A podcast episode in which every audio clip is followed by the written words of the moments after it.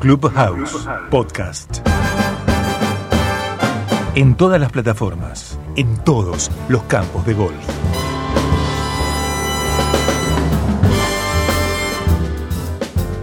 ¿Cuál es el tema? El tema es el tener el teléfono de Cristina Bergamini, por ejemplo, para llamarla cuando hay un problema de reglas. Así que, como tengo el teléfono de Cristina Bergamini y la tenemos en línea, vamos a hablar con ella porque nos va a seguir explicando cosas de reglas. Hola Cristina, ¿cómo te va? Bienvenido al programa número 6 de Clubhouse. Hola, ¿cómo estás? Buenas tardes. Bueno, eh, usted, vos sos una apasionada de las reglas. ¿Dónde nació esa pasión por las reglas, Cristina? ¿Cuándo, ¿cuándo te diste cuenta? Qué lindo es meterme en este libre, librito de 24 reglas, de más los anexos, más todas las cosas que tiene porque quiero ser feliz. ¿Cuándo lo descubriste? Yo creo que cuando vi golf. Cuando viste golf. antes de jugar. Ah, cuando vi un jugador, cuando acompañé a un jugador y vi eh, cómo era, o, sin conocer absolutamente nada del juego, ya me apasionaron las reglas. O sea, que es previo, o sea, probablemente cuando uno empieza a jugar al golf no se apasiona por las reglas, pero está buena esta experiencia tuya, Cristina. Digo, no sabías nada de golf, acompañaste a una persona y dijiste, che, acá hay algo. Exacto, así fue realmente, fue antes de empezar a jugar. De hecho, yo empecé a jugar unos dos, casi tres años después. Y, nada, me parecía que no podía salir al campo si no sabía exactamente qué hacer. ¿Y qué, qué viste, digamos? Porque o sea, uno dice, che, acá hay, algo, acá hay un tema, pero ¿qué es lo que viste? O sea, ¿qué es lo que te llamó la atención? Eh, ¿Una situación puntual de que eso de dropear una pelota? lo que sucedió, sí, realmente, el, jugador apoyó en un día, en Rosario fue casualmente, el palo muy cerca de la bola, en una zona pelada, hacía mucho frío, mucho frío, mucho viento, y había como una zona muy pelada apoya el palo, que me acuerdo que era una especie de hierro 3, porque era un tiro muy largo, y el palo patina sobre esa parte y toca la bola y la mueve. Y yo vi las caras del jugador y el otro jugador, yo no sé si era el marcador o no, pero era otro jugador de la línea, y se miraron como, con una cara de desazón que yo no entendía a qué se debía todo esto sin saber absolutamente nada de vos, de haber sido una de las primeras veces que veía un juego así tan de cerca. ¿Te diste cuenta que algo pasaba? que pasaba algo supuestamente grave. Grave. Ah, no tan grave, había que reponer con un golpe de multa, ¿no? Pero bueno. Bueno, dependiendo del campeonato puede llegar a ser complicado, pero era el segundo golpe del día, o sea que en realidad era el tercero.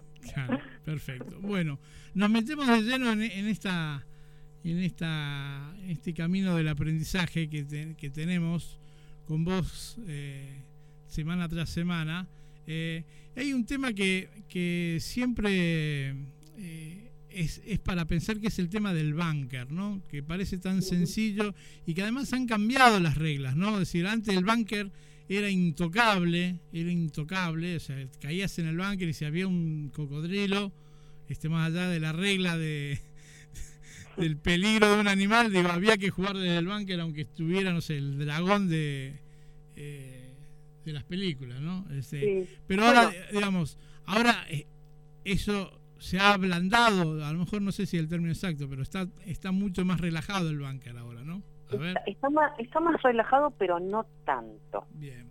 Eh, básicamente el bunker es un área preparada especialmente con la intención de poner a prueba la habilidad del jugador para jugar esa bola desde la arena.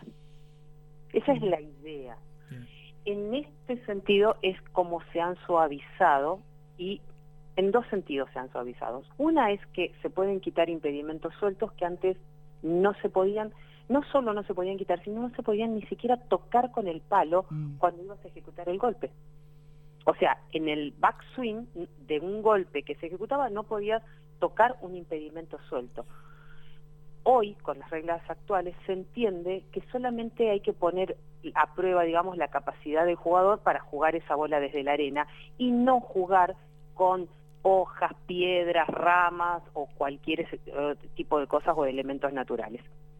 Vale aclarar que las obstrucciones movibles, es decir, los elementos artificiales siempre se pudieron quitar desde un bunker y eso ha generado eh, a veces dudas, ¿no? Pero todo lo artificial, salvo que esté declarado objeto integrante o que sea un objeto de límites, es una condición con la que el jugador no tiene que lidiar. Y esto pocos lo saben. Es decir, podemos sacar las hojitas, digo, te interrumpo, podemos, puedo, tengo una hoja atrás de la pelota y la puedo quitar. ¿Una? Una hoja de un árbol. Una hoja de árbol, sí. sí. Con, con la aclaración de que si la bola se mueve, tenés que reponerla con un golpe de penalización. pero digamos, funciona como en el fairway, claro. Claro, y todo lo artificial, como en el fairway o cualquier otra área del campo, se puede quitar y si la bola se mueve no hay penalización. A ver, volvamos sobre esa idea, a ver, volvamos. Esto se llama alivios, alivios de impedimentos sueltos y obstrucciones movibles. Ambas se pueden quitar, pero si la bola se mueve hay penalización y debe reponerse cuando se quita un elemento natural excepto en el green, ¿no? Porque ahí es otro, otra área especial. En cambio, cuando se quita cualquier elemento artificial y la bola se mueve, no hay penalización. En el bunker.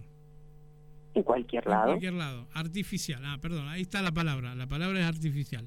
La palabra es artificial y es que para las reglas eso son obstrucciones. Bien. Volvamos al bunker y al jugador del fin de semana. Me cae la pelota en el bunker, raro yo porque yo generalmente juego del fairway al medio del green, no es mi caso. Ya lo sabía. Ya lo sabías, eh, pero cae la pelota acá Nico también dice, no sabe lo que es un bunker porque este, Nico que es nuestro operador y nuestro... conoce la arena pero en la playa nada más. Exactamente, estuvo hace poco en la playa. ¿eh? eh entonces, cae la pelota, digo, hay una hoja de un árbol eh, que, está al costado. Puedo retirar eso, digamos. Puedo hay una piedra que alguien tiró y cayó un, no sé, cayó ahí, lo puedo retirar. Una piña.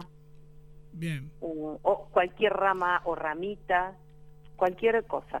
Y fíjate vos lo que sucede, no hay penalización si se mueve arena cuando quitas un impedimento suelto o una obstrucción movible, incluso si se mejoran las condiciones que afectan al golpe. Pero el retiro o la acción de quitar esas cosas tiene que ser hecha de manera razonable. ¿Cómo lo llevamos esto a la práctica? Si atrás de la bola hay una piña y pudiéndola quitar con la mano, o sea, simplemente la levantás y aunque se mueve arena atrás de la bola y se mejoran las condiciones, no hay penalidad elegís arrastrarla con un palo y con esto quitar más arena, no es razonable sacarlo de esa manera. Entonces ahí sí vas a tener una penalización, pero no por quitar el impedimento suelto, sino por quitarlo de una manera que no es razonable y con eso mejorar las condiciones que afectan al golpe. Si vos quitas la piña desde cualquier parte del bunker que no sea digamos que afectando las condiciones de, la bola, del ley de la bola, del área del stand o del swing, no vas a tener penalidad por mejorar las condiciones. Siempre también que lo hagas, que no lo hagas para probar las condiciones de la arena. Digamos, esto de arrastrar la piña con el palo. Bien, clarísimo. Ahora, sabemos lo que es el bunker y generalmente la mayoría de los clubes tienen el borde que rodea el bunker, ¿no? Este, que a veces uno le pega el filazo y se la pega ahí digo, y que delimita claramente el bunker, ¿no? Delimita claramente el bunker. Ahora, para las reglas, ¿cuál es, digamos, cómo, se define el bunker en cuanto a su limitación? O sea, es todo lo, si yo, hay, ponele que haya un bunker donde eh, la pared esa no esté marcada, ¿no? Que generalmente los clubes la marcan como para diferenciarla, pero ponele que no. ¿Cómo sé yo si esa arena que se extiende está dentro o fuera del bunker? Bueno, es tarea del comité el eh, definir los márgenes de esta área que se llama especialmente preparada con arena. Dependiendo de los recursos del comité será más o menos prolijo, digamos de esa manera, ¿no? Pero lo que es importante es que el margen de alguna manera está delimitado y todos lo sabemos, el margen natural, donde está recortado, y en caso de duda habría que llamar al comité. Lo que es importante es que la bola está en el búnker cuando toca la arena dentro de los márgenes establecidos por el comité. O cuando está dentro de esos márgenes establecidos por el comité y aunque no toque la arena, está, por ejemplo, sobre un impedimento suelto, sobre una obstrucción movible, sobre un objeto integrante o sobre una obstrucción este, movible o inamovible, dice. O sea, si está dentro de los márgenes del búnker y toca la arena, está en el margen. Si está arriba de estas que hemos enumerado, también está en el búnker. No está en el búnker si está sobre tierra o césped o elementos naturales fijos o en crecimiento. Bien, porque viste que a veces pasa, eh, vuelvo, vuelvo a esta misma idea que te preguntaba, se, se establece, viste, el límite del búnker y es como que queda, el farway se, se termina transformando en búnker, ¿no? Entonces, ¿Cómo, ¿Cómo tomo yo, jugador, yo y me queda ahí en el borde? ¿Qué hago? ¿Una línea imaginaria de lo que es el bunker o cómo lo tengo que tomar en ese aspecto? No sé si soy gráfico. Sí, sos gráfico y te entiendo lo que querés decir porque puede suceder en el lugar donde entran o salen las máquinas que alisan los bunkers, a veces estos límites son un poco más difusos. El jugador tiene que usar su juicio razonable para determinar en qué parte del campo está la bola. Lo que es claro es que la bola eh, si está mitad en el búnker y mitad en el área general, se va a considerar que está en el búnker, porque es como que tienen prioridad las áreas específicas del búnker. Y decía que el jugador debe usar su juicio razonable y de última consultar al comité. Recordemos también que puede jugar dos bolas, ¿no? Eh, en caso en caso de duda. Lo que es claro es que la arena que desborda fuera del margen del búnker no es parte del búnker la arena que desborda, que aparece ahí, no es parte del búnker. Eso es, es, claro, esa definición, Cristina, porque digo, genera discusiones, digo, puede generar confusiones más que discusiones. Lo que es importante establecer para saber si estás dentro o fuera del búnker, primero es ese margen que decíamos. Es tarea del comité definirlo. Y el jugador aplica su juicio razonable para decidir si está dentro o fuera del búnker cuando está ese límite es difuso o tiene algún tipo de duda. Pues sé que estoy haciendo memoria en este momento. Hubo un abierto de Estados Unidos, creo. No sé, estoy haciendo muy, tirado de los pelos. Yo no sé si fue Dustin Johnson, que la tira hacia, los, hacia la derecha, donde había público, eh, que había arena, estaba todo pisoteado ahí eh, porque era una especie de rafia, arena. Eh, estamos pensando en el mismo caso, Cristina, Muy bueno, muy bueno lo que estás recordando. Y, que, y que él pega, 8-18 terminaba el torneo, pega, pega ahí, apoya el palo, porque piensa que es una zona de y que tiene arena nada más, que no es una, que es un y que fue la discusión de que si el comité tendría que haber marcado claramente que eso era un bunker. Él apoya el palo, pega, es más, se va detrás del green, sube, yo no sé si en Boca se hace 4 o 5, digamos, y después le ponen el golpe de penalidad, porque jugó desde, desde un bunker apoyando el palo. Eh, y yo no sé si con eso pierde por un golpe o va al playoff, pero digo, eso es... Eh, la penalización eh, fue dos golpes, porque siempre fue dos golpes. Dos golpes, por arena cuando no está permitido. Mira, esto digo que me viene bien que esté recordando esta situación, porque si bien los bunkers son áreas especialmente preparadas con arena, un comité puede decir que áreas no preparadas con arena son bunkers, que fue lo que sucedió en ese torneo. Ese comité, por regla local, había redactado que todas las zonas de arena en el campo eran consideradas bunkers. Bien, y eso, fue, claro, se, se, comunicó claramente, digo, los jugadores, digo, porque es raro que los jugadores no conozcan esa regla local, ¿no? Digo, a mí me quedó ese, digo, ¿cómo, cómo no, no sabía Dustin Johnson de eso? Siempre Mira, no, no solo, o sea, se comunicó claramente, lo que ocurre que a veces, eh, digamos, los comités toman este tipo de decisiones a favor o no, digamos, del torneo, como también actualmente, no recuerdo en qué torneo, han declarado todos los bankers como parte del área general. Y, hemos visto que los jugadores juegan haciendo swing de práctica y apoyando el palo atrás de la bola en los bunkers. Sí, ¿en qué torneo fue hace poco que lo vimos?